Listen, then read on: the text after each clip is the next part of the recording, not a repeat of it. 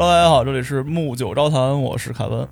我是 Rookie，我是菩提，今天我们膨胀一点啊，来聊聊这个提前退休这个话题啊。因为咱们是新的一年嘛，这是咱牛年的第一期节目，对吧？就立一个小 flag，就是早点退休。哎，我们在这个当地时间大年初三是吧？聊嗯就是展望我们退休生活啊。其实今天是情人节嘛，在当地时间，对吧？在这样一个美好的夜晚，我们三个主播作为这个我们硬核节目《木九招谈》的代表，对吧？我们坐在一起在思考怎么提前退休这件事情，就很符合我们节目的调性。哎，那什么是 fire 啊？这个跟火没什么关系，对吧？我第一次听说这个东西呢，好像是好像是看到一本书啊，这个书是在一九九二年，呃，Your Money or Your Life 就首次提到这个火这个东西。你这书名感觉像你是要钱还是要命，像一劫匪啊！赶快实现经济独立，赶快退休，所以它这个 fire 就是 financial independence，retire early。对，所以就是财务自由，提早退休。所以他这个意思就是他的终极目的应该是要我们提早退休，尽量摆脱打工人的这个 命运。呃，因为退休在我们广义的认知里面就是，呃，我可以想想干嘛干嘛，我我不用再去上班，然后我发展自己的爱好，对吧？但是这个的前提是什么呢？这前提就是 financially independent，财务自由，对吧？只有财务自由了。这个先决条件被达成之后，我才能退休。嗯，对，就不用养家糊口了嘛。哎，对对对，需要多少钱才能这个 fire 呢？其实我第一次看到 fire 是我在实习的时候开始想想退休的事儿了嘛，就 二零我一八年以为你，我以为你看到某个同事被 fire 了。这个也看到过，但是。但我第一次认知到的这个 fire 是二零一八年左右吧，然后我当时在实习，然后我当时就被了一种网上的一种风气所洗脑吧，就感觉就是工作是特别没有意义的一件事儿。后来我的观念有改观，我觉得这种每天坐在这个格子间里面，就坐在 cubicle 里面，对吧？是一个呃 soul sucking，对吧？就是把你的灵魂慢慢的吸走。而当时我跟我跟 Rookie 咱俩看了一个电影叫《搏击俱乐部》，你还记得吗？啊，对 Fight Club，Fight Club。当时那个人就是相当于是被物欲操纵，然后他其实对他的工作一点感觉都没有，每天的就是灵魂出卖给工作，像行尸走肉一样。当时我觉得，就怎么样才能摆脱这样的境地呢？我觉得 Fire 就是一个非常好的一个出口啊。然后我就开始上网搜索，然后各种这个 recommender system 就开始给我推荐各种各样 Fire 的视频啊，各种各样的 community 啊，然后呃，我就对他有了一些多的了解。就是给我感触很深的一点是，人为什么要工作？就是你人，或者说回到上一步，人为什么要受到教育？为什么要去读书？对吧？对现在你可能会觉得啊，有些人生了就是大富豪，对吧？就是富二官二代，他可以不用通过拼搏，他就可以起点比你高。人家拿着初中的文凭，比你拿着博士学历，挣的还多，过的生活还滋润。那你说为什么要读书？后来我我在网上看了一些东西，结合出来，得出来一个结论就是，人读书是为了更好的选择你想做的工作。嗯，对吧？你读了书，你可以去办公室做，你可以去种田，你可以去做你，比如说扫大街也可以，对吧？这是我的选择，我有我的门槛，对吧？其实这就回到了那个呃需求金字塔的那个问题，对吧？我忘了那个学名叫什么，最底端是什么 security，就是我的安全，啊，然后再往上一层是呃我的食物跟我的住所，然后最高的那一层好像好像一共有五层，但是最高的那一层是自我实现、嗯。self actualization，对其实就是就就是追寻人生的意义吧，相当于。嗯，呃，我觉得我做一些特别有价值的事情，让我得到心灵上的满足，对吧？那我觉得你说这个上学或者工作有什么意义呢？那如果稍微差一点的，不是特别理想的状态，那我工作上学，我是为了吃饱饭，我是为了我的安全，我是为了我我有一个住的地方，对吧？那如果呃比较好的情况，就是我能实现自己的价值，那我是往上去追求这个 self actualization，那这又是比较好的情况。如果能达到这种情况的人，他可能并不需要太去考虑 fire 的问题。真正考虑 fire 的这些人，他可能是工作是让他出卖灵魂，只是为了换口饭吃，这样的人可能比较需要考虑 fire，对吧？嗯，你们俩都是从就是个人的角度出发。如果从社会角度出发的话呢，呃因为现在世界上大部分的国家，对吧？绝大部分国家都资本主义，有些当然我们表面上说可能不是名字叫资本主义的，但其实本质还是资本主义，对吧？嗯不能再多说了。就 资本主义嘛，资本主义的核心就是要培养机械化生活的人作为这个整个社会推进的一个燃料嘛。对，嗯、那这些机械化生活其实就是就是我们这些这个呃安安稳稳上班的这些人嘛，啊、嗯资本论啊，《资本论》这这这部书大家应该都听过是吧？资本主义发展动力源于对打工人的剥削嘛，所以劳动是价劳动是价值衡量唯一的标准。嗯所以所以说你上班如果不累啊，那这个社如果绝大部分打工人都不累的话，那这个社会可能它发展就不是很快嘛，是不是？说明它没有效率，对吧？哎，对，没有效率。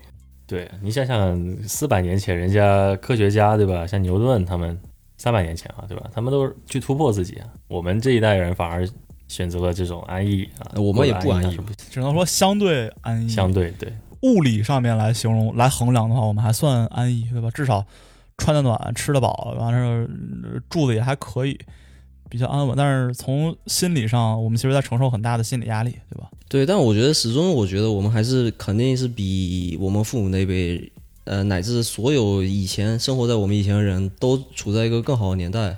呃，我们有更先进的科技嘛，我们可以接受到更多的知识。其实我们的财产也对被保护的更好，因为有前面的那么多这个金融危机啊，大量的什么失业潮在前，是吧？哎，政府都采取了相应的这个这些措施，导致了我们呃很难再去重蹈覆辙。当然，我们也会面临一些新的问题，比如说新冠这种就从来没出现过的问题。哎对对，是。所以怎么说呢？而且现在我们没有战争，对吧？那你要跟之前比，还有还有战争呢，就是你你金字塔的第一层都不能被满足，对吧？你你的安全都都在被威胁，对吧？那现在至少 这个也没有没有任何的威胁，对吧？对，所以是最好的时代，然后也是最坏的时代，对吧？就是好当然是安全，对吧？当然是我们物资啊、生活上面都是获得极大的满足。那坏是什么呢？就是我们现在发展的未来，或者说我们的在这个指数图像上面啊，指数这个曲线上面，我们在那个斜率越来越变得非常大的那个临界点上面，所以我们的未来是可以说是非常多挑战和选择的。所以这个对这这个也是比较不好的一面，就是人类可能面临着很多被很多东西改变，不像以前就那么循规蹈矩的，对吧？对对，细心的听众可能就能听出来的吧。这个 Rookie 跟菩提两个人都是在银行的风险部门任职，所以 就会就是职业性的去考虑这些风险问题，对吧？这个风险那跟我们研究的那可能是更难更难琢磨了啊，就无法去量化了。玄学，对？对，但其实说真的，因为我本职工作是风险，但是我其实性格好像不太适合做风险，我考虑问题总是太乐观。你其实说，比如说我们有这么多面临新的挑战什么之类的，但我觉得我们还是始终比别人，呃，比前人对吧？比古人啊，就有更多的福利在。主要是我觉得对于信息的获取方面，我们我觉得我们这一代人实在是太幸福了。我们想获取任何的知识都是太轻松、太容易的一件事情。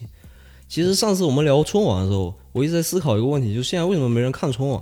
我倒不觉得，就春晚本身的那个节目质量下降，当然是一方面，另外一方面，我就觉得现在人的娱乐实在太多了，就一年到头能看到的东西，呃，能看到搞笑视频的这个，可能每天都能看到，是吧？每天睡前都能看到。你不像以前人，就真的是一年就盼着赵本山出来那几分钟，是不是？对啊，现在你拿拿个抖音上面刷出来的小品，不比你春晚上面的好笑吗？对吧？要啥自行车都是从你的 A P P 给你满足了，所以说现在这些小品啊，他都没办法活了。所以那小沈阳前段时间不是采访说嘛，就是我不做小品了，因为小品现在味儿已经变了。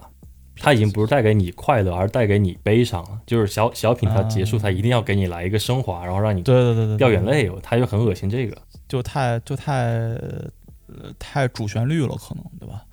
变味儿。对，对，这个这个这个咱不谈，但是你看，这就是快手上面的东西，可能比之前的春晚、之前历历届春晚都玩的大，都玩的开，对吧？什么嗯，没事儿给你来个什么胸口碎大石，对吧？你春晚上能看到吗？从快手的股价就可以看出来。对啊，对也可能是大石碎胸口。OK，我也有可能们扯回来，扯回来啊。所以说到 fire，其实咱们听众都会有一个疑问，对吧？呃，我需要多少钱才能 fire，对吧？我现在是一富二代，我能直接 fire 吗？对吧？就这个 magic number，这个这个魔幻数字到底是多少？啊、这个我觉得就跟你的这个 location 非常有关系，跟你的地点有关系，对吧？呃，你其实去去非洲，我们大部分人去非洲就能直接 fire 就够了，但是。对我们我们毕竟不在非洲，那所以我们想从这个多伦多、福州、深圳、石家庄四个城市，我们来讨论一下，因为这是跟我们四三位主播都有关系的四个城市。那多伦多，对吧？你们俩觉得多少钱在多伦多能 fire？多伦多，我觉得啊，就是首先不说多少钱，就是能攒多少钱。嗯，首先说我们税后收入有多少。哎，对，如果你的收入达到了，比如说呃 sixty k 对吧，六万、七万、八万这种或者九万以上的数字，它的税税收已经达到了百分之二十多，甚至百分之三十多。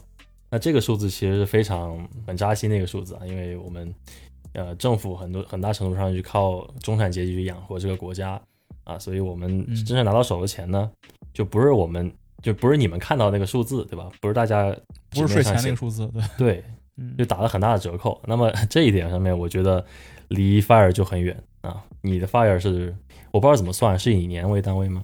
对，以年为单位。嗯 fire 的基本公式就是说，它有一个呃狭义的 fire，狭义的 fire 就是说我达到这个数字，我从理论上来说，那我的 fire 了。这个数字就是百分之四，对吧？就是说我这一年的花费，比如说是呃五万块钱，我这一年所有的花费，吃穿用，然后乱七八糟，一共花了五万块，对吧？那我除以百分之四，就是我需要的钱的总数，也就是一百二十五万，对吧？呃，我有一百二十五万，我从理论上来说，那就是 fire 的，对吧？所以这其实就是跟你这一年花多少钱我，但是这个数字就特别的扯，因为它 百分之四相当于是全世界的 fire 族都都认准都认准了百分之四，这个其实就是地区差异是非常大的，所以这就是那个 magic number，就是百分之四，或者是你二十五倍呃的年开销。对对，如果把这百分之四，比如说变成百分之八，那么就是年收入的十二点五倍，它就等于说乘起来等于百分之百。对对所以说你要一年就拿五万来说了吧，好吧，我们要存五万，一个月就要存四千，工资税后有没有？工资有四千不是很难啊。所以你要把你年花销给降降低，对吧？你不能花五万。Fire Community 就 Fire 这个社社群最喜欢讨论的，其实不是开源，而是节流。因为想 Fire 人大部分也不能说大部分，有有一半儿左右吧，都是工程师，就是 engineer，或者是在在银行工作的 analyst 之类的。他们的这个薪水都是中等偏上的一个收入，觉得我能存下一些钱，但是他并不会去想我开源再能挣多少钱，因为他们的边际税率已经非常高了。就如果你的你的年薪达到七万八万左右的话，或者是到十万左右门槛，到你的边际税率可能到百分之三十五了，就是你每多挣，呃，每多挣一百块钱，三十五块钱先给政府，对吧？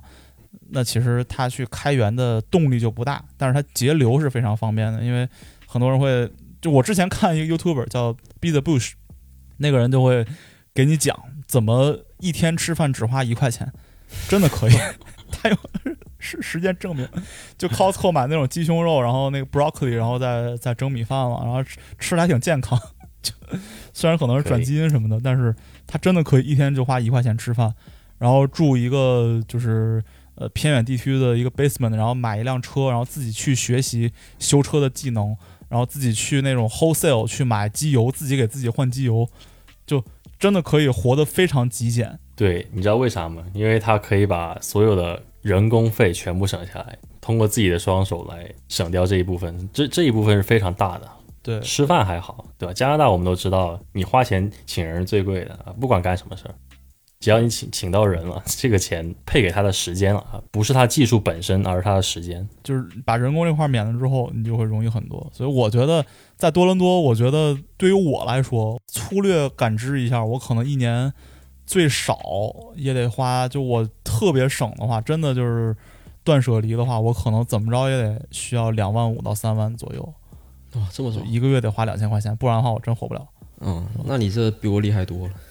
这个我没有算房租，因为我在爸妈家住，对 吧我可以住爸妈地下室。嗯 算了房租，可能就得就得四五万。但我觉得这样活，对对，我这只是我个人价值观是吧？不代表不代表我们、嗯我们台啊，就我觉得这样活得太累了。因为我觉得能用钱解决的事情，为什么不用钱解决？为什么要自己动手？就我们后面会讲到，对吧？这个到底要不要 fire，对吧？但是其实就如果我们的听众有想 fire 的思思想的话，作为一个二十多岁的可生活可以自理的这个男性来说，我觉得至少需要一百万加币嗯，才能达到百分之四这个这个金线。一年你怎么样，你也得会会会花四万吧，就说我们把房子算进去啊，嗯，对，算进去对吧？你房贷，然后地税、水电乱七八糟加起来两千多，然后你吃饭就算一千，对吧？嗯然后还有一些杂七杂八，这就下这就算下来是四千了。嗯，对，这个还是非常省的一个状态啊，因为呃，当然可能每个人对省定义不一样。我前前几天看有些采访，就是采访多伦多，大家说一个月支支出多少，对吧？有的人说两三千，有的人说一两万，他们都觉得自己很正常，所以我也不觉得这是一个四千来说对所有人来说是很正常的事情，只是对我来说是一个我比较能接受的。如果如果再高的话，我觉得就浪费了啊；嗯，再低的话就不太现实。对其实我觉得咱们一个月花三千到五千这个 range 都算是一个正常范围，就活就活得还不错，其实对吧？对，一百万对吧？那那福州呢？如果福州菩提，你觉得多少钱能分？这个问题真的问到问到我，因为我对福州其实真的不太了解了已经。我觉得如果我们听友里有福州的朋友，其实可以留言给我们解答一下这个问题，是吧？在福州生活费是什么？哎，对，我拿自己在多伦多的例子算的话，就我拿那个百分之四来算的话，我要三四百万我才才能 fire，因为我增加了一些，就是我觉得我有钱以后，呃，会增加的开销嘛。就是我现在虽然没有那些开销，但是如果我有钱，一定会呃有那些开销，因为我不想过现在这样的生活一辈子，所以说我就、啊我往上提了一点，是不是？其实你你说的这个概念就是咱们最广义的 fire，就是我要享受自由，就是我想干嘛干嘛，而不是单纯的我为了为了不工作而去做很多生活方面的牺这个牺牲，就是我我我要去实现我想我想做的任何事情，就是能用钱摆平的事情，我就要用钱摆平。那你就是你现在这个心态，对吧？就是就广义的 fire。但是最狭义的 fire 就是那种，就我我我我为了不上班，让我干什么都行。对，我觉得这个定义我们也可以就是一会儿来说一下啊。我们先把这个估算这个价价格先把它聊完吧。啊嗯，深圳呢？深圳，深圳深圳深圳估计这个物价来说啊，是可能我我也不知道，听众可能大家提醒一下。但是我觉得是福州啊，就拿福州做参照物的话，可能要乘以乘以二，对吧？乘以一点一点五是至少的，因为抬高物价，就是因为它要把这个 GDP 给带动起来，我觉得是这样的。所以说你你你在那边啊、呃深圳吃个饭，你一顿啊、花个三十人民币，你是吃不到任何比较健康的东西的。对就是你的快餐，而且用了什么什么地沟油，对吧？这个应该可以说吧，节目里面。反正我觉得这些东西是普遍存在的现象，对吧？对。那么你你一个月，如果你有房的话，就是说你你是一个在深圳长大的一个一个一个人，对吧？你你你你家里已经把你的房子给解决了，你的婚房可能也不用现在不用想着存钱，你一个月都要花掉你的月光，就是你一个月比如说挣呃一万多人民币，对吧？你吃饭可能也就已经花了一一半了，嗯然后剩下那一半你就去啊、呃出去娱乐一下，娱乐在深圳也是比较贵的嘛，对吧？哎就是我不是说去一定要去喝大酒，对吧？唱 K 去啊，但是你你会所那么如果出去，嗯那会所的话，那可能你月光都不够，你得向你爸 爸妈借钱，对吧？贷款，我操，这个这个我是没有过过这种生活的，我也不知道。是吗？没有啊没有贷款会所那么，就都直接拿现金。直接现金，对对对，付。这个这个这个灯红酒绿在深圳的概念，我也我是真的不知道啊。虽然说很很多人就是外外省的人，可能朋友们都比我了解这一点。我觉得深圳的那个房房地产市场是被大家一直讨论一个话题嘛，因为深圳买房是真的很难，而且深圳那个就是它本身城市规划的时候圈给这个自住房的那个地本来就很少，大部分的房都给工业啊、商用啊的，还有那些一些这个生态规划一些的，所以说啊本来地就少，人又那么多，你看多少人去深圳是不是？呃，深漂有有有这个词吗？我不知道啊。有有有有有深漂，深漂，对吧？之前看了一组数据，但我不太记得不太清了啊，就好像是说它的自住房率，就是他房子里面是自己买的，而不是租房，嗯这个这个比率只有百分之二十三左右，就非常非常的低，哦连香港都有百分之四十九。那全国的话，那肯定是七八十了，就是你知道为什么会有这个现象吗？就是因为老一批的土著啊，我们所谓的包租公、包租婆，他们手中这个资产、房产只会像雪球一样越滚越大。就你啊，我是来来深圳比较晚的啊，我说的是那种像邓小平同志指点了一下，画了个圈那个时代的那一波人，他们手上的房产一直在更新换代嘛，对吧？那只会越换越大，就是那个就是那个道理，有钱人变得更加有钱，所以说后来的人只是配着去给他们送房租，对吧？没办法去买房。那么深圳还有一点，就是因为房价为什么高，就是因为它有限购令。本来一家是没有，就是你想买几套都可以，对吧？但是哦前几年就变成了夫妻只能各买一套，啊，不能再多。OK，那么这一下就直接把房价又又弄了弄上一个台阶，对吧？所以今年他怎么说？我我是在深圳，如果上班的话，我这辈子是不可能买起房啊，就我就把话 很消极的放这里啊，对，他还是这也不是好现象。对，他还是从一个侧面证明了这个深圳这个城市经济活力特别强，有很多的这个呃大厂都会去那边去呃设立办公室、设立 office，、呃、那他的工作就会变得更多，那人就会变变得更多，所以他他的他的 demand 就就就高嘛，然后 supply 也不会在短时间内呃增长，对吧？那所以这是也也是一个没有办法的事情，我觉得，对吧？对，我觉得就是如果要解决，你就得扩容嘛，把旁边一些小城市也包括进去。但是感觉那个地方又四面又有山什么的，也不是特别容易，不是那种大平原的感觉，对吧？对，还是地域有限制嘛，而且隔壁隔壁就是香港，对吧？你看看香港，它没办法再发展，四面都是海，对，要不就填海造陆，对，现在搞个大桥，港珠澳，对吧？它那个三角，哦，珠海是很近啊？珠海挺近，珠海不过珠海房价跟应该是跟广州差不多水平。就也涨了是吗？Anyways，我们好像扯到房价对了，回到这个 fire，所以石家庄我我觉得就其实我觉得石家庄这种城市就比较适合讨论这个问题，对吧？因为它是一个呃特别典型或者特别就是在中间位置的一个呃普通的三线城市，对吧？在在国内，就其实广广大人民都是居住在像石家庄这样的城市的，毕竟毕竟北上广深还是虽虽然这些城市很大，但并不能代表大部分的人，对吧？大部分人还是居住在像石家庄这样这样的城市，所以像石家庄这样的城市的话，如果你想过得稍微舒服一点，呃，租一个房间的话，呃，租一个小呃小公寓在在市区内，在在二环内租一小公寓，差不多需要一千五到两千人民币，对吧？其实你跟深深圳比，或者是跟北京比，已经便宜太多了，对吧？嗯、可能条件不会特别的好，但是也也不会特别差，一个人住，对吧？然后你吃行，然后加穿衣服，呃，买衣服、吃饭，然后坐公交车或者是坐滴滴，呃，一个月下来，我觉得差不多两千到三千就能够，就能满足基本需求。如果你断舍离的话，嗯 呃，就也能生活的不错，就还可以。嗯，所以一个月我觉得，就如果有五千块的话，就能活得挺好的了。呃，如果有四千或者三千五、四千也可以，也够。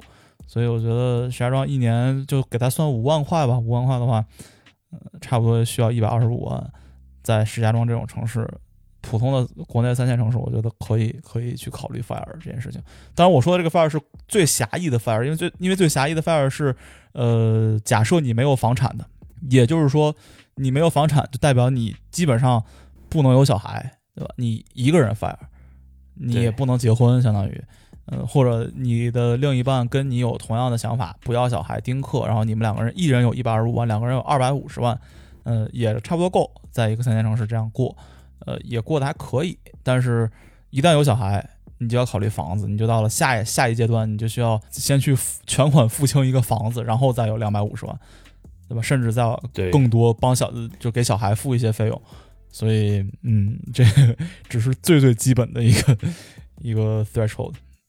对我，我一八年呃是去拜访了一下凯文老师的石家庄，对吧？首先，啊这个城市给我给我带来第一感觉就是它的物价非常合理，合理到就是不能再合理。就是我们能就拿深圳举例子吧，九十年的物价挪到现在啊二零一几年的石家庄是完全没有违和感的。嗯，然后就是它不是，其实给我感觉它不像一个三线，就是刚才定义可能是三线城市，它其实是个省会，对吧？它它的水平已经到了二线城市以上了。它那个当时不是在修地铁嘛，给我感觉修的特别好啊，就是嗯，不管是做工还是怎么样的，就是我觉得是已经是一线水平的一线城市水平的规模在了，所以我觉得嗯，中国的省会一般都是二线城市以上啊，就修改一下这个定义，可能凯文老师比较谦虚啊，然后嗯，石家庄就是如果拿他的比如说一百二十五万来做这个 fire 的目标的话，那那换到南方城市，可能像换到深圳的话，那可能就是乘以三。差不多就是四百万了啊。对，这个数字，对，其实你说 fire 性性性价比的话，我觉得找一个这种嗯，气候还行的这种二线城市或者三线城市，还是性价比最高的，对吧？对的，所以就回到了 这个要不要 fire 的这个问题，对吧？我们到底是 要去追寻这个 fire 呢，还是说呃努力奋斗，对吧？我们要呃追要追求自己个人更好的发展，而这个在年轻的时候不要去想这种 fire 的问题，对，我觉得这里可以先科普一个东西，就是呃，fire 里面是靠什么收入呢？就是来维持这个你的经济独立呢？其实我就不应该用经济独立，对吧？经济独立是形容刚毕业的人，财财务自由，财务自由，对，应该用财务自由。那是什么样的收入支撑呢？是被动收入。对，什么叫被动收入呢？那这里有科普一个概念啊，收入有分三种类型，有分主动，有分被动，还有组合收入。主动收入就是我们现在每天上班干的这些劳务，对吧？也叫劳动收入。那么被动就是说你不用去看，不用花时间，不用花精力，就可以自动获得的收入。嗯，是 passive income，对吧？那组合收入那就比较像股票那种投资组合了，对吧？有股息啊，买债券的话就利息，还有专利啊什么乱七八糟，就这些都是组合收入，属于那种，然后包括那个资本收益，对吧？capital gain 这也是组合收入。那么我们其实就靠你想想，我们呃一旦退休，我们没有主动收入了，对吧？我们不劳动了，我们也不想去投资，只能去盯盘，对吧？我们也没有什么组组合收入，其实我们只剩这个。被动收入去维系了，那么我们现在要看怎么去维持这个 passive income。哎，对，所以其实之前咱们说过这百分之四的问题嘛，对吧？那百分之四，呃，不是说你有二十五倍的这个呃存款，你就每年取一点出来，不是不，他这个不是这样定义的，是说如果你有二十五倍的存款，你假如说你有一百二十五万。把它选一个投资组合，或者选一种投资方式，把它投进去之后呢，用利息去生活，对吧？你的本金是不能动的，这是你，就他相当于是你相当于是雇了一个人为你挣钱，对吧？这一百二十五万就是你雇的那个人，他去帮你挣钱，他的他挣得的利息是你的钱，是你可以花的钱，对吧？所以他为什么选百分之四呢？因为百分之四这个数字，无论放在世界上任何一个地方，它都是相对保守的一个数字。就是如果你投资的话，那百这个这个年化百分之四，这个收益其实相对来说不是很高，对吧？就大部分在市市场比较好的年景，呃，就就假设我们不遇到金融危机这种事情，呃，一个正常的市场，它会给你相对更高的一个收益。你你你稍微去去 take 一点这个 risk，你稍微去接受一点风险，你就能拿到一个相对更高的收益。所以你拿到相对更高的收益。你还是花这百分之四的钱，然后你多挣的那部分钱，假如你今天收益百分之七，那你多的那百分之三就把它 reinvest，把它重新投入到市场里，就相当于你的本金也会变得稍微多一点。这个的目的是什么呢？这个就是说我要打败这个通货膨胀，因为咱们 fire 的话，你的呃理想年限是二十年、三十年、四十年，对吧？你现在一个月你觉得你四千块、五千块？对吧？假如你五千块能维持生活，就活得不错。四十年后，我给你打保票，五五千块可能，对吧？房租都付不起，或者五千块只能够吃两顿饭的，嗯，对吧？所以，对，嗯，这个就是为了去对抗一下或者对冲一下这个通货膨胀的风险。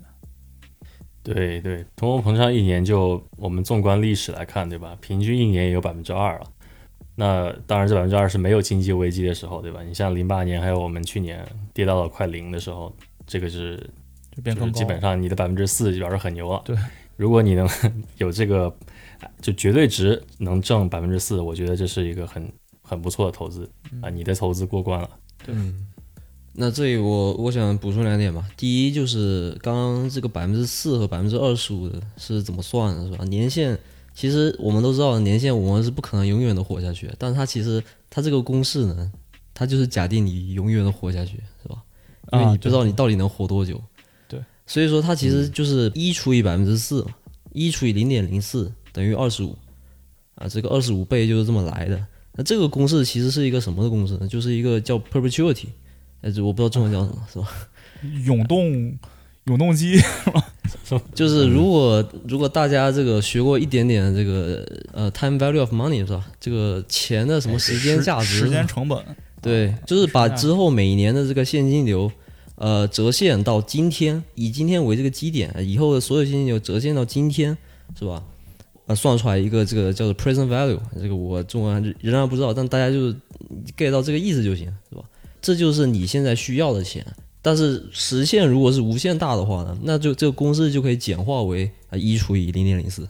嗯所以说它是假定，所以说这个二十五倍其实是一个非常保守的一个估计，就是你没到二十五倍，其实你也可以像那个 Fire 里面说的那样生活下去，也是可以的。对对，所以 fire 这二十五这个二十五倍是尽量让你觉得能你能 fire 一辈子，对吧？嗯如果你没到这个数，你就有 fire 到一半突然没钱了的风险，这就尴尬了，对吧？对，而且我们我们这个钱拿来也不是全部存起来嘛，是不是？肯定还是会拿一部分投资。那你投资万一全失败了，全赔光了，这也要考虑这种风险。对对，也有可能，对，也有可能。对，所以说这个是一个，这是一个数字，但是这个不是说真的你现实中现实中的一个标准，是吧？我一定要赚够那么多钱，或者说我一定要存够那么多钱。哎，对，所以这就是大家有一个误区嘛，就觉得啊、我存够这么多钱，然后每年取一点出来，嗯取到它没有我就死了，或者是对吧？这我死之前他他他都不会没有，不是这样的，对吧？是我把这个钱去投资，我用它产生的利息去生活，投资就会有风险，有可能就直接没了。嗯，所以对对，其实这就说到那个时间价值的核心是，就是一个英文单词叫 reinvest，再投资。我们说钱为什么会有时间价值呢？因为你把钱不投的放那儿的时候，别人把它投了，那别人赚的就是时间价值了，对吧？你就没有赚到时间价值。对对，所以说你你你你要把我们我们这个公式一除以百分之四，那个就是建立在你退休的几十年中，你每次不是每次啊，你每年都在投资，在投资，每年都在盯盘，对吧？你不能休息啊，就是一个永动机的状态。当然，那个 perpetuity 那个英文单词叫做永永存啊，就是永永储蓄那个意思。哦永久储蓄，对吧？对，当然就是你也不一定非要盯盘，对吧？就是你的钱必须在市场里面，就必须在帮你生钱。你你可能可以请别人盯盘，或者怎么样，或者买一个买一个那种 ETF 就不用管，金对，买基金对不用管。但是你的钱必须在市场里，不能在你家床底下藏着，或或或者在哪儿藏着现金放假，这个是不行的。你必须得得让钱在市场里流通，它才能去吃到这个呃钱的时间价值，对吧？嗯，对，你要全放家里，那一般就是这个钱这个来源不明嘛，是吧？贪官啊什么之类的，什么给我一 块冰箱，给我一面墙啊，反洗钱，对吧？这个这个 rookie 可能会 会找你麻烦。这个，我觉得你放家里，首先老鼠啃了怎么办？新闻不在关键，现在就没有那么多现金给你。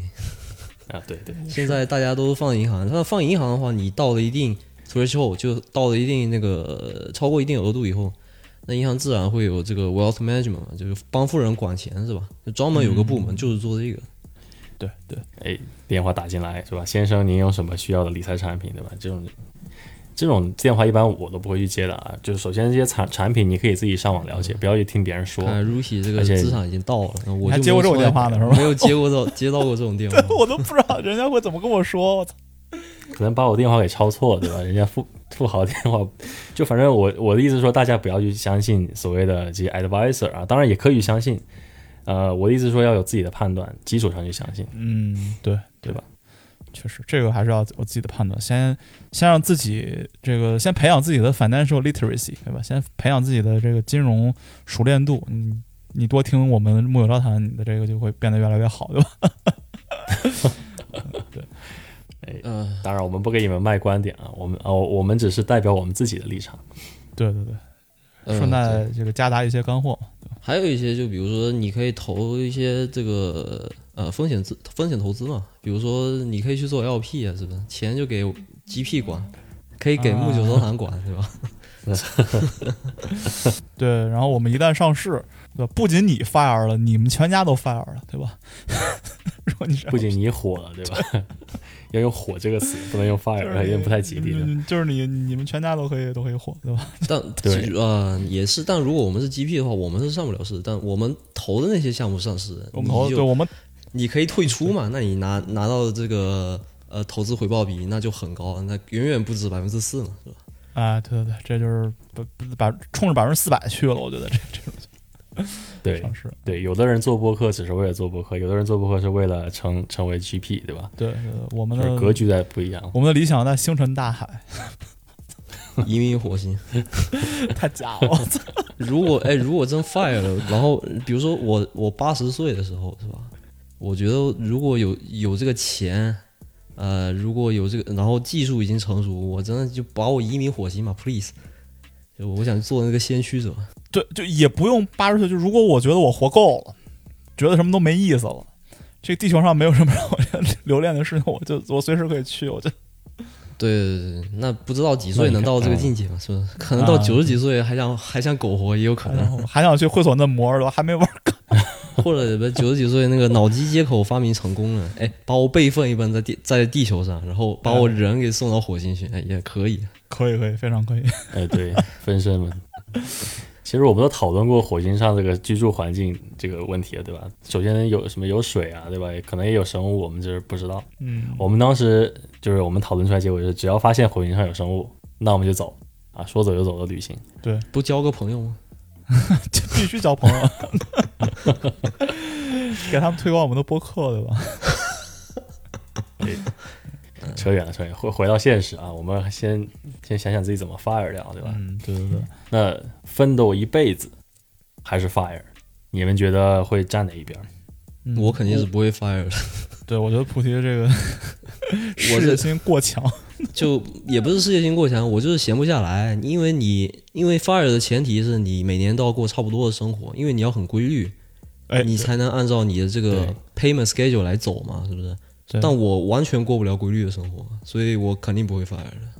嗯，对，比较这个自由主义啊，比较，所以你所以菩提是菩提适合去探险，你知道吧？就探险家都喜欢那种没有规则的、漫无目的的这种旅行方式。比如我像我就比较循规蹈矩啊，我就喜欢生活，如果它处为处为一种定式的话，我就会觉得非常舒服啊，你是有那种呃舒适圈是吧？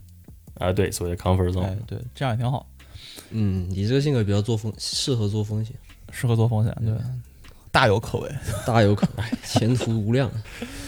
对，说白了就是不想踏出舒适圈，对吧？嗯不要说那么好，但是其实其实 Rookie 这种心态还是挺好的，他至少，是对他至少有目标，他他有一个就是舒适圈，我在这里边我可以活得很舒服，然后我可以对吧，也也实现一些自己的价值。我认识一个朋友是 CBC，其实我其实我们都认识，对吧？名字就不说了，万一听我们就他的目标他是他是真的为了 fire 而 fire，对吧？他跟我说他的目标是四十岁左右移民马来西亚。嗯，他做了非常深深的这个调研，对吧？他发现马来西亚这个地方成本生活成本非常低，然后文文化又比较符合他的要求，因为他 CBC 嘛，他是加拿大出生的，那他就是有一些亚洲文化的传承，然后也需要一些西方文化的结合。马来西亚这个地方就比较适合他，我觉得。然后生活成本非常低，然后加上吃的东西他又比较喜欢，对吧？其实对，这里问个问题啊，这个新加坡是不是救济版的马来西亚，或者马来马来西亚弱版的加新加坡那成本成本太高了吧？新加坡就有点像香港，对吧？那马来西亚可能就像什么顺德呀，自黑一波。对对，差差不多差不多。。马来西亚可能还不如，应该不如福州，可能就是顺德这种这种这种地方，对吧？其实其实你要说生活质量的话，对吧？你不追求那种特别就是 fancy、特别 flashy 的那种生活，你不想灯红，如果你不喜欢灯红酒绿的话，马来西亚其实挺好的啊。那他就会想，他就会考虑这种问题。你像我们就不会去考虑这种问题，对吧？为什么要为什么要去马来西亚，对吧？嗯，所以对，这就是最大的一个区别，对吧？嗯，我觉得就是呃，那位 CBC 朋友啊，可能是比较向往马来西亚的这种低成本高回报的生活。嗯你想想，就拿举例啊、呃就拿你自助餐举例，对吧？我记得我爸妈去过一次，然后跟我说，就东南亚的一些呃海鲜自助餐啊，只有你想不到的，没有你吃不到的。那么这种一顿下来，人民币是在十块钱左右。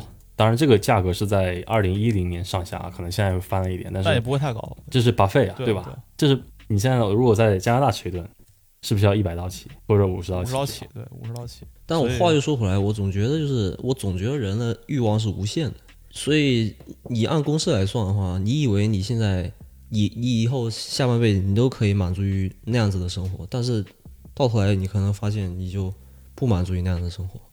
所以我觉得这个风险就是因为你既然 fire 了，fire 完以后你肯定自己就辞辞职了嘛。嗯，那你再想回去上班，或者你再想做点什么的时候，第一，有可能如果你是想回去上班的话，你中间的空白期很难解释，是吧？然后这个英文可能叫 rusted 是吧？还是叫什么？就是有点生锈了那种感觉生锈了，哎，对，嗯、那那其实你在职场上，你你就等于浪费了这几年，而且你这几年是很难补回来的。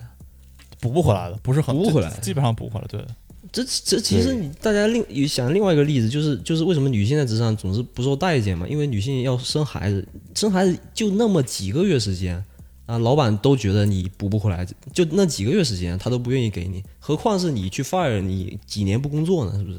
第二的话就是真的是自己的这个呃心态受影响了，因为如果你是突然发现又就你已经有 fire 的想法，然后你整个人就就已经松懈下来，你再想拾起这个斗志，我觉得是特别难，而且是特别打击自己的一件事情。就我本来可能已经跟亲朋好友宣布啊，我 fire，我下半辈子就我经济独立，然后你又要回去上班，就那种感觉特别不好。你还不如就一直不说 fire 这句话。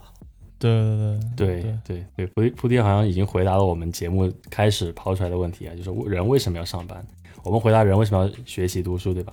所以说，人上班的很大意义就是在于你把你的生你把你的生活给规范化了，你把你的节奏给保持住了。嗯，什么节奏呢？就是一种很很积极的，向往那种学习新事物、接纳新事物的一个一个，就像我们现在上班的心态一样，这个很重要。就是人活到老学到老。对，这个心态如果一旦断掉的话，你仿佛其他事情也会随之受到影响，对就是一个一个一块儿，就是一环接一环的一种那种 chain 的感觉，对吧？对，这个非常重要。因为今天我看了一个那个，我我我我查了一些那个椰奶的那个资料，因为我们之后会聊一期关于椰奶的它的一些财政政策，对吧？就是现在解释一下什么是椰奶，人家有你喝的海南椰汁不吗？是不是不是海南椰汁，椰 椰奶是那个 Janet Yellen 对吧？叫耶伦，是现在的美国的新任的财政部部财政部部长，之前是美联储的 Chair 对吧？对对，然后这为啥不叫爷妈呢？对吧？人家那么年轻，看起来 你不要不年轻不年轻良心说，不年轻，他是到他是到当奶奶的这个，确实是到奶奶的七十年纪了，四岁了，对对，开个玩笑啊，七十四岁的高龄嗯奶奶辈儿的，奶奶辈儿的，然后非常非常慈祥，然后说话非常的镇定，非常 calm。然后我今天看了他一些视频，然后他说为什么就是因为他是他是一个相当于是凯恩斯主义者吧，他是呃鼓励呃发 package，鼓励呃 job creation，呃 job security，对吧？他是非常支持帮助这个呃底层人民或者中产阶级创造工作的。他觉得工作这件事情非常的重要，不只是在钱的层面，工作给可以提供给人不只是钱，是工作会提供给人尊严，是让人体很体面的活着。你可以很有钱，或者你可以说啊、我给你钱，但是给你钱不如给你一个工作。给你钱或者给你这个福利的话，你可，但是你会活得没有尊严，你会每天漫无目的，你的生活会像一潭死死水。嗯但如果你有工作的话，你就会感觉像呃重整旗鼓，你就每天活得有意义，会有会有一个 purpose，对吧？这个对于呃小至个人，大至整个社会来说是非常重要的。对啊，这就是为什么当年柳传志要培养柳青，对吧？我们家已经把柳给给了一座金山给柳青了，但是我需要他成为下一代的 CEO，就是这道理。人不能说你拥有了什么你就停滞不前了，对而是你要再创造更多的价值。就是也也也奶想的这么想的，对吧？对，我觉得这个想法还是挺好。嗯，柳青现在是在滴滴是吗？CEO 对，以以前是在滴滴，对柳青是现在也是是吧嗯，哦，现在还是滴滴总总裁，对，对，话说回来，你们刚刚不是调侃了一下这个耶伦奶奶的的这个年龄吗？嗯其实我觉得，如果她是一个就年纪不够大，你知道吗？完全还做不上这个职位，你大家可以去想一想，为什么那些什么经济学家、财政部长啊，这个美联储的这些老大，为什么总是都都是老人家，是吧？很少有那种年轻人。你不像这个，你做你如果你做科技行业，那有很多青年才俊，比如说扎克伯格，什么几岁就做出 Facebook 来。啊对但是这种经济学这种东西，往往都是要年纪非常非常大，他才能他才能悟到，才能得到。对嗯，像凯恩斯也是，还有像之前这个亚当斯密也是也是一样。他还在写另外一本著作的时候，呃身体就不行了，然后他就把那些没有完成的东西全部烧掉，因为他自己有一种这个叫做完美完美主义这种人格嘛。嗯，但其实是非常可惜，其实对人类是一个非常大的损失。但是就说这些人往往都是到一定年纪以后，他才能有所领悟，因为这个经济学这些东西往往都是需要经验的积累，往往需要你见到世面多了，哎，才能到达一定的程度。所以说，完全没有想过 fire 的原因也也在于此，因为我觉得我现在年纪太小了，懂个屁呀、就我老觉得我懂很多，但是我每年回看去年的我，就真的都跟一个傻逼一样，所以我真的不敢让自己有任何 fire 这种一丁点的想法都不敢有，因为我怕我哪天就是不再就不思进取了以后呢，以后真的会后悔。对，其实我觉得这这个金融上升到这个，因为因为你们两个是金融从业者，我我粗浅的理解，金融上升到这个 macro level 就是经济，呃，你就你一定要去考虑经济这个问题，对吧？你必须要去，就鸡生蛋的。对你必须要去呃感知这个经济对市场的影响。那经济再往上走一层，就是有点像哲学，对吧？社会学啊、哲学啊这些，对对对，所以这个东西是需要很长的时间去 nurture，中文叫对，去慢慢培养，孕育。对，就就对悟嘛，就相当于对吧？哎，你刚才说到凯恩斯啊，我这里插一个比较有意思的一个小故事啊，就是我们都知道，就是股票这东西很早以前就有，对吧？像牛顿那个时代就有了。那么呃，我们刚才提到这个不同行业的人，对吧？他为什么要那么就是为什么要要像椰奶这种资历非常老的人去职场职这个金融行业的位置呢？就是因为他有经验。举个例子啊，牛顿我们都知道的吧，很牛逼啊，发明了第三第第一、第二、第三定律。那么牛顿在股市上面，在金融上面什么表现呢？有个故事就是说，牛顿他炒股亏掉自己十年工资，就是他去买了一些游轮这些股票，当时英国那边就是反正反正很不景气啊，然后说，然后他全部都亏掉了啊。呃，堂堂一个科学家亏掉十年工资，那反过来凯恩斯怎么样呢？凯恩斯就是赚了钱，感觉美美哒的感觉啊，就是他一直投长长线，嗯，然后一辈子收益率是百分之两千五百六十。嚯，翻了二十倍，那这就说明一个问题是什么呢？跟你才智无关，你再聪明，你再年龄再长者，这都是无关的。你一定要在金融领域有经验，对你才能对吧？你才能保证你不亏钱。那么还有一个人就是英国首相丘吉尔，对吧？所谓的当年斜杠青年，他不光是政治家，他还是学历史的，对吧？他还是作家，还是记者。那他在股市中怎么样呢？就是血本无归，他就没挣过钱。太惨了。所以我想说，一定要有经验，对吧？你不管做什么，你都要有，隔行如隔山。嗯，所以说我们选人，对吧？美国他们联邦选人都是有已经基础在里面。其实，嗯，我觉得我倒觉得啊，就是投资就是这个 capital market 对吧？真的只是金融的非常非常非常小的一部分。这个整个经济体体系是非常大的，投资只是非常非常小的一部分。我觉得就是说，你如果说是一个经济学家，对吧？你让你一个经济学家去炒股，他也未必说不会有亏损，甚至你你说让那个耶伦，对吧？你你现在把他立刻拽下来，就变成一个基金经理，你说他能干的比张磊好？不一定。我也不敢保证，因为他是站在一个财政部部长的角度来看，他在管的要是整个经济嘛，并不是说只是股票市场这一个小市场而已，只是说所有人的目光都在都在那上面。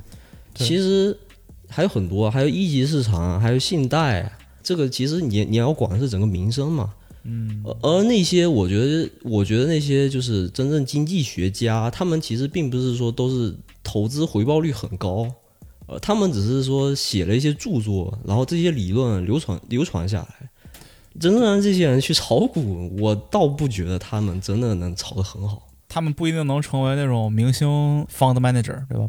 不一定能成为这种特别厉害的 trader，但是他们至少，呃，能感知市 PM 场。吧，不不是不能叫对 trader 呃 PM 吧就是说他，就是说他们走对风格。你像为什么当年凯恩斯走长线不走短线呢？你像隔壁马克思他又走短线，他挣的就没有凯恩斯多，就是因为他宏观经济学的概念嘛。我们都知道凯恩斯宏观经济学之父，对吧？他知道钱怎么来，对钱怎么流通的，所以说这这是一个很重要的一个基础概对，念。他可能就他他不一定能保证让你挣很多钱，但他能保证让你亏损是有一个限额的，不不会让你亏特别多。他能在就不至于大大萧条的时候能能尽快救市嘛，是不是？哎，对，让银行倒的少一点啊，这些。嗯，对，所以说他们其实也是隔行如隔山，因为他们是管的是整个经，管的是整个大经济体。对而投资那些人，往往可能他们是要善于发现一些投资的机会啊，这些东西。对对，但是对对它有有有一定的关系，但是其实没有想象那么大，对吧？你让财政部长出来做 trader，对吧？或者是做 PM，不一定行。呃，怎么说呢？就有点研究电池跟研究车的那种、啊，那种关系嘛。嗯，研究电池跟跟程跟程序员对吧？都是 IT 的，但是，所以就回到这个 fire 跟奋斗一辈子，其实我的观点是说，如果就要不要 fire，看你对你的工作有多憎恨。如果你觉得你的工作是一个 soul sucking 的一个工作，每天去 cubicle 就是行尸走肉的八到十八到十小时，就是你在工作的这段时间是你生命质量最低的一段时间，那我建议你 fire，我建议你存钱，对吧？嗯然后去去去逃离这样的生活，去追求一些，对吧？去去给自己有一个 window，有一个这个呃空窗期的资本，让自己发现一些自己更喜欢干，对吧？有可能还能挣到钱的一些呃东西。但如果你特别喜欢你的工作，或者不用特别喜欢，你觉得你在你这工作里能找到价值，那我建议你去去深耕你这个行业，或者是去呃不一定去深耕某一个领域吧，可以让自己变得更呃更那个完善，变成一个多面手也可以，对吧？让自己呃变得更能挣钱，提高自己的这个 earning potential 嗯，挣钱潜力。那这样我觉得可能是一个更好的选择。所以，呃，fire 其实是为那些就非常讨厌自己生活呃工作，然后觉得工作是浪费生命的人提供一个缓冲期。我觉得，然后在 fire 期间，你可以去发现一些自己的爱好，比如说像我们，对吧？假如说我特别特别讨厌我现在的工作，对吧？当然，我现在不讨厌工作，我甚至还比较喜欢现在的工作。就我如果特别讨厌这个工作的话，我就会存一笔钱，然后我去发展自己的爱好，比如说做播客，对吧？现现在我们播客不挣钱，那我我去花更多的精力，花更多的时间在这上面，我相信我是可以挣到钱的。慢慢把这个把这个钱挣得越来越多之后，然后我可以呃把主业变成播客，然后我可以就是相当于又脱离了 fire，我又变成了一个呃全职的播客，一个 podcaster，对，我觉得你说第二点就是人去追求自己的目呃兴趣爱好，对吧？副业，我觉得这个是呃 fire 出现频率比憎恨自己的工作来的要高啊。为什么呢？如果你在你工作做了二十年，你做到四五十岁，你你应该已经习惯那种模式了，对吧？你如果说由由内而外的那种憎恨溢出的可能性并不太大，嗯，但是呢，你突然发现哦，我这辈子原来是想做一个探险家、旅游家，对我就想周游世界，我就想就想沉到沉到世界上最深的这个海沟里面去潜水。那我就去干，我就不能上班，对吧？我就得花很多时间去干。哎，那我就去 fire。所以说，我觉得是更多是通过这个爱好啊、兴趣支撑自己去 fire 的。对是这样。或者你就，我觉得比如说你做几年，你吧你从底层干到这个管理层是吧？你手下管点人，其实也挺有意思的。呃，什么样的工作特别憎恨呢？我其实不太懂，因为我觉得之前我刚研究生毕业的时候找到第一份工作嘛，然后跟 Rookie 在同一个银行嘛，是吧？那时候我就突然就找到乐趣，非常有趣，我真的觉得非常有趣。那时候我加班都是我没有加班费，但是我就自愿加班，因为我觉得有意思嘛。嗯，但是很快我反正我很快我可能就有点腻了，是吧？但我那就转行嘛，是不是？对呃，那就那就那个跳槽嘛，是不是？换个环境，对。呃，对，换就是换个模型做也也也差不多了，我觉得。对，而且我觉得你你你的腻，并不是说憎恨这个行业，或者是对这行业腻了，你只是对当时那个环境，或者是对吧，某一个领导或者怎么样，对吧，腻了。也可能大家都跳也没有大家都我都离开。反正我就我觉得不至于到憎恨，我觉得最多就是烦躁而已，烦躁啊，嗯，就想试一点新鲜的东西，对吧？就对这个哎，banking 的这个分支这么多，我想去看看嘛，就这么。哎，对对对，对对，所以我觉得菩提特别适合那个 banking 的有个岗位叫 rotation，对吧？你你四个月经历一个职位，那个给钱太少了，那都是刚毕业的，对我的意思是，那个其实是给未来 leadership 培养人才的很好的一个平台，啊对吧？你你经历的 team 越多，你认识的人越多，但那个有问题，就是他既然就是你，比如说你没到一个嗯一个组，对吧？那这个组的老大知道你只是来这边待一年，他就不会重点培养你，他就不会把最重要的这个活儿给你干。有点像实习生的感觉，其实。啊、对，这是一个弊端，对，就是你不可能接触大的 project 啊，你就是做些 ad hoc ad hoc，对，因为他他这个他这个 rotation 是既定的嘛，嗯但是我想把我跳槽的权利掌在我自己手上，对吧？我肯定跟我老板说我不想跳槽啊，但是我哪天真的想跳或者有机会，那我就我自己考虑嘛。这个选择权在我自己手上，我就比较舒服。对对对，对其实对，其实你看菩提他他能这样的话，其实或者说我们三个其实都差不多，对吧？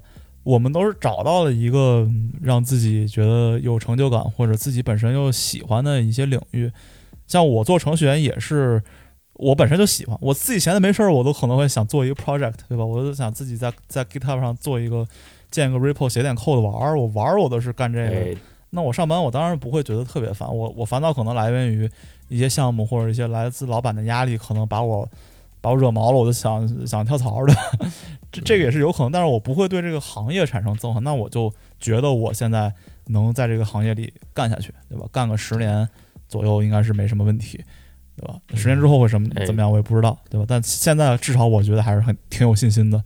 那很多人，你像他从小就没有一个特别喜欢的，然后他上大学选专业，可能就看别人选了一个什么专业，或者爸妈建议什么专业就选了，选选完之后觉得也没特别喜欢，也没特别憎恨，就就是上完上完之后又找了一个差不多的工作。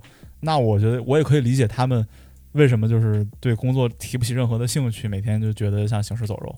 对吧，对其实你你说像我们现在工作吧，对吧？你们都两你们两位都谈到，就是说挺喜欢现在自己的岗位，对吧？我其实也挺喜欢自己岗位的吧，我毕竟也是有一些统计背景，对吧？一些建模背景，然后现在都用上。但是我有时候会想，为什么我会喜欢接数学，对吧？我们都选择数学系，为什么我们会选择数学系？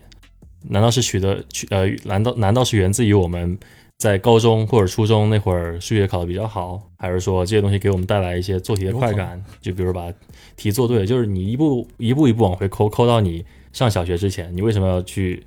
就是学校为什么让你布置语数英这几科科目，对吧？嗯其实一切都没有那么多，没有那么多原因，对，它就那么就是发生了，whatever happens happens，对吧？你就 take it，然后 live with it，就是那种感觉。所以你你你你这辈子做后之后做一些选择，其实很多程度上都是源自你小时候糊里糊涂糊里糊涂接触一些东西，对吧？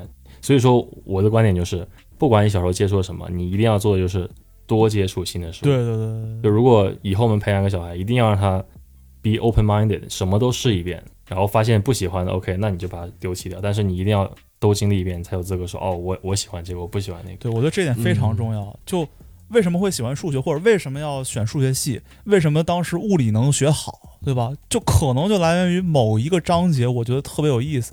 某一次考试，我考了一个满分，考了一个全班第一，突然信心暴增。我当时就在这个十三四岁的初一初二的我心中就觉得，我操，我数学好牛逼啊，对吧？我下次还得这么考。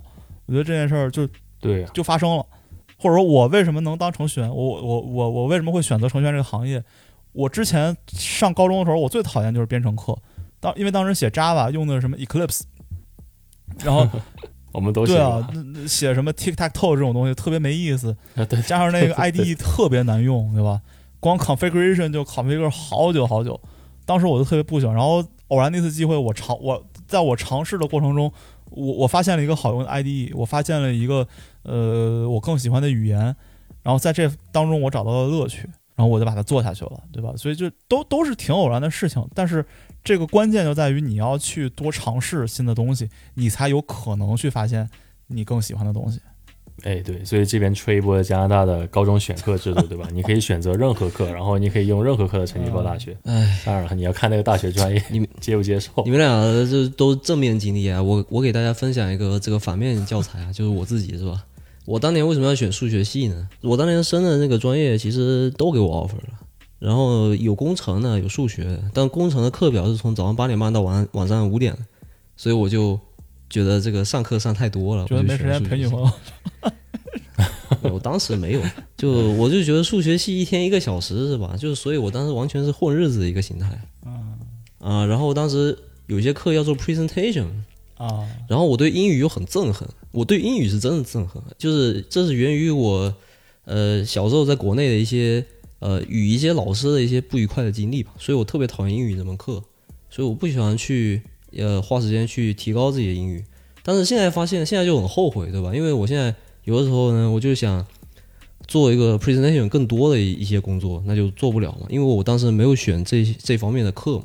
而我选数学呢，其实我的脑袋不是那么聪明，就是数学那些，因为数学讲真了，那些公式、积分啊，呃，那些什么 partial differential equation 那些东西，PDE 什么的，那我就完全就不懂，我花多少时间我都搞不懂这些东西，就我这个东西其实并不适合我，我所以我一直觉得就是这个我大学选错专业了嘛，但是这个没有办法，而且这个当时我考虑的就很很浅啊，因为我只是觉得我初中的时候，呃，数学成绩好。然后英语我不喜欢，所以我想少少开口讲话。但其实我少开口讲话又不太适合我，所以说大家就是在国内上学的时候，因为我觉得就是什么样的老师你都会碰到嘛，对不对？就是有的时候不要太呃，因为成绩去判断你自己以后的方向，是吧？嗯。有的时候你学的好的科目你并不喜欢，你只是单纯在中小学这个等级的时候你学的好而已。像那个中小学的数学谁都能学得好，就是只要用心一点谁都能学得好。但是你到大学的数学。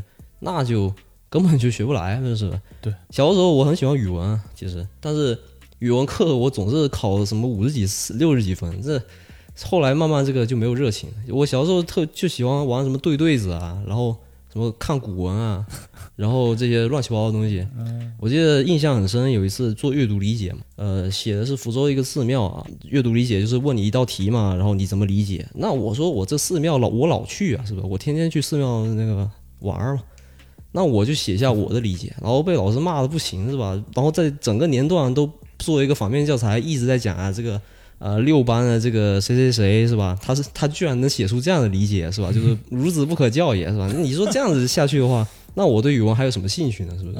我们后来慢慢发展到后面，我就天天就是偏科偏的很严重，这个也没有办法吧？我觉得就是给给大家提供一个反面教材，就是尽早发现自己喜欢什么，然后不要用自己的成绩去做判断。哎，对，总结一下这个菩提老师说的啊，就是说，首先自己很谦虚，对吧？其实菩提老师雅思考的是非常高的，然后数学成绩也特别好的。对，其实我们观听众就是听一听就行了啊。这个老师功底是非常扎实，但是呢，我想说，我们这个呃，对于这个语文老师给自己的信心培养上面起到了很不好的效果，从而导致成为一个反面教材，这个事情我觉得是一个很难避免的现象啊。我们也这个节目也不抨击国内教育制度制制度，也不抨击这个老师性格好坏，就影响到学生这些事情上面。我们只是说，嗯，就是一个人呃，从小他接触什么是非常重要的。而且他良师益友，还有一个很好的一个信心的树立是非常对于以后是非常重要的。是会这样嘛？因为你比如说一个男孩子吧，小时候总是会被人说，哎，你男孩子一定要上理科班，上文科班就废了呀，是不是？然后，但是我就很讨厌我，我其实特别讨厌化学和生物这些这些科目，我非常非常的讨厌。对，但是我还是毅然决然的选择理科班。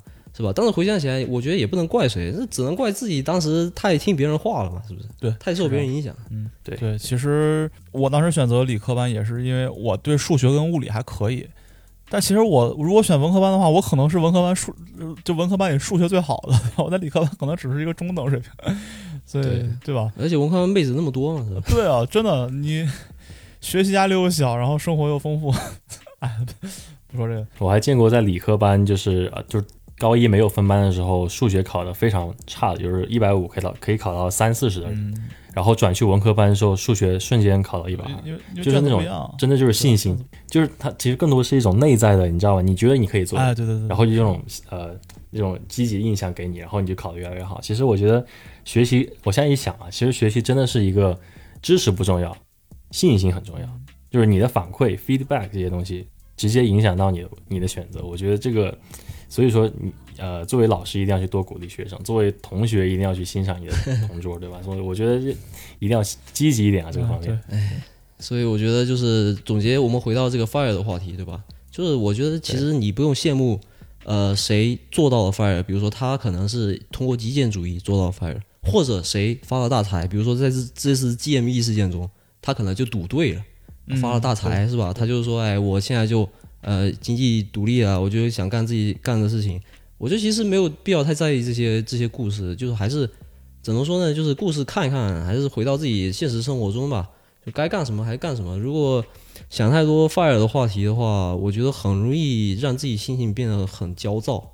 就是你会想，我一定要在几岁之前赚到几百万，是吧？什么四十岁之前赚到五百万的这个呃五百万的净资产，你在加拿大已经是百分之零点二，前百分之零点二，是吧？你觉得加拿大这么多人，为什么会轮到你呢？是不是？有时候我觉得就稍微放松一点，也不要太在意别人的想法。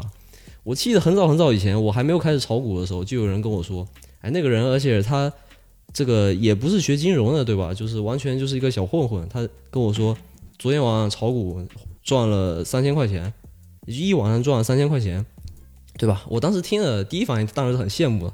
但现在想一想，这一一晚上三千块钱有什么了不起？我一晚上这个账户里也是几千块钱的波动，对吧？但是有亏，我有亏就有赚，所以说不要太太听别人的看法，有时候。对，而且对啊，赚三千块，在在大牛市的行情下赚三千块，真的没有什么。你真正厉害的是在大熊市的情况下，你赔的比别人少。对，就是巴菲特，巴菲特为什么牛逼？巴菲特跟我们亏的是一样多的，呃，就是次数是一样多对的。他百分之四十时间赚钱，百分之六十时间亏钱，但是他百分之六十亏钱的时候亏的非常的少，因为他 diversify 了，然后挣钱的时候挣的非常多，就是所以说我们没有什么 股神，就是所谓的真的是捧上神坛那种人啊，只是说他很好规划自己的投资组，合不。现在现现在有理论说 diversify 不一定是特不一定是一一定是好，对吧？但是就是对它啊最重要的是你要形成自己的系统，然后心态要稳，做一个相当于是一个沉着冷静，然后有自己判断的投投资者，对吧？然后切记就是在牛市看到别人赚大钱，你羡慕这种这种钱，对吧？该你挣的也也少不了你的，对吧？你挣自己认挣的是自己认知内的钱，不要试图去追一些在自己认知之外的钱，对吧？你就不会死得太惨，至少，对吧？对对哎，那我们最后啊，就是我们也聊得挺，就是挺多这个为什么要去 fire 或者不 fire 这个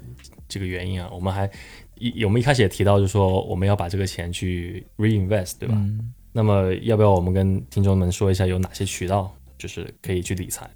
哎对，所所以其实你选择 fire 的一瞬间呢，其实你就是相当于是放弃了一些呃上班的福利，比如说公司的福利。大部分的公司呢，就相稍微正规一点说，或者稍微好一点的公司，你做到一个稍微嗯、也不用特别高的职位，你就是一个比 entry level 稍微高一点点的职位，你的这个像加拿大的养老保险就会变得非常的好。这个边叫 RSP，那在美国就是 for one k 就是四零一 k。这个计划呢，一般来说，嗯公司会给你 match 呃百分之五十甚至百分之百的 contribution。假如说你呃每个月存三百块的养老保险，那公司可能会帮你存一百五到三百，对吧？嗯，如果你选择 fire，、那这这这一部分这一百五到三百公司 match 的钱你是拿不到的，对吧？这先是这首先先浇一盆凉水。哎，对，那另外一种呢，RSP 之外的还有一个叫 TFSA 啊，免税储蓄账户。这个相信就是大大家各位炒股的散户们啊，或者机机构们呃，机构不用这个，散户们都用这个。就是加拿大呢是零九年推出这个的，如果没有记错的话，就是它为什么推出呢？就是鼓励大家啊进行一些储蓄，可以啊，目的就是可以，比如说你你就是结婚啊，然后应急一些资金啊，或者你的住房对吧，都可以拿来就是 TFSA 这个东西去实现。那么这就是相当于一个呃不用去向政府交你的 capital gain 的一个股票的呃买卖的一个账户。哎，对，所以这个在美国对标的可能像有点像那个 Roth IRA。其实我觉得你说这个说他是为了让你买房，其实我觉得政府从微观的层面可能是这样想的，但是从宏观的层面，它更多的可能是想去避免像椰奶现在准备实这个实行这个什么大撒币政策呀，对吧？你毕竟大撒币最后呃做什么无限 QE 这种东西，最后呃需要偿还的还是美国人民和政府，对吧？还是呃要进一步加大财政呃赤字。所以如果你大家存款率非常高的话，那我就可以 QE 就稍微少一点，我们也能渡过难关，对吧？所以显然美国的这个存储率还是不够的。这个我们在未来下一期这个嗯木九朝歌是吧？详细给大家哎剖析一下这个事情。对对对，好，这期我们也聊得差不多啊，然后呃，最后我就祝大家早日 FI 对吧？早日经济独立。至于要不要那个 retire early，这个我觉得就是大家自己选择。嗯，哎，对，然后早日最大化你的存款比率啊。对对对，呃，祝大家这个是牛年，咱们上次说错，说的是龙年。我的我的国啊，就是重新说一遍啊，嗯，正好我们也是大年初三，哎，这个非常喜庆的在家里很无聊的这个状态啊，有点矛盾，对吧？但是也不忘祝大家，就是说牛年嘛啊，不说那些牛气冲天什么这些话，就是股票一定是 bullish，对吧？不管你投资什么都是牛市，对，还有就算这个大盘是熊市，我祝你的股，你你投的个股是牛市，对吧？微观层面是牛市，对吧？这就够了。嗯，其实咱们这节目放出来了之后，应该是国内初四、初五。初五的话，在我们那儿有一个崩，这个崩穷的概念，就放炮把这一年的这个什么穷的这些 aspect 哦都崩掉，对吧？那呃，剩下都是负了嘛。所以在这边也祝大家这个呃新的一年牛年，对吧？挣更多的钱，对吧？让这个钱成为生活中更小一部分的烦恼，对吧？你去多关注一下你你的生活质量或者你的这个 life experience、human experience，去让钱这个东西尽量不要成为一个压力或者烦恼。如果鞭炮放完了，可以来我们群里放鞭炮啊，那个微信表情鞭炮。哎，对，放鞭炮发发红包也行，哎，主播们会发红包的，别别这么说了，我靠 上次上次说完发了一堆，我 我一滴都不剩真的一滴不剩。已经被主播已经被榨干了。这样，那个 明年明年咱们这个如果主播今年股票表现好的话，明年我们还是会接着发的，对吧？不好就算了。哎，对。对，也祝主播们就是今年投资啊，就是都是都是都是 bullish 的，然后挣更多的红包，哎，来年分享给我哎们，听众。行行，那差不多这期就先到这儿，行吗？跟大家说再见，拜拜。哦，拜拜。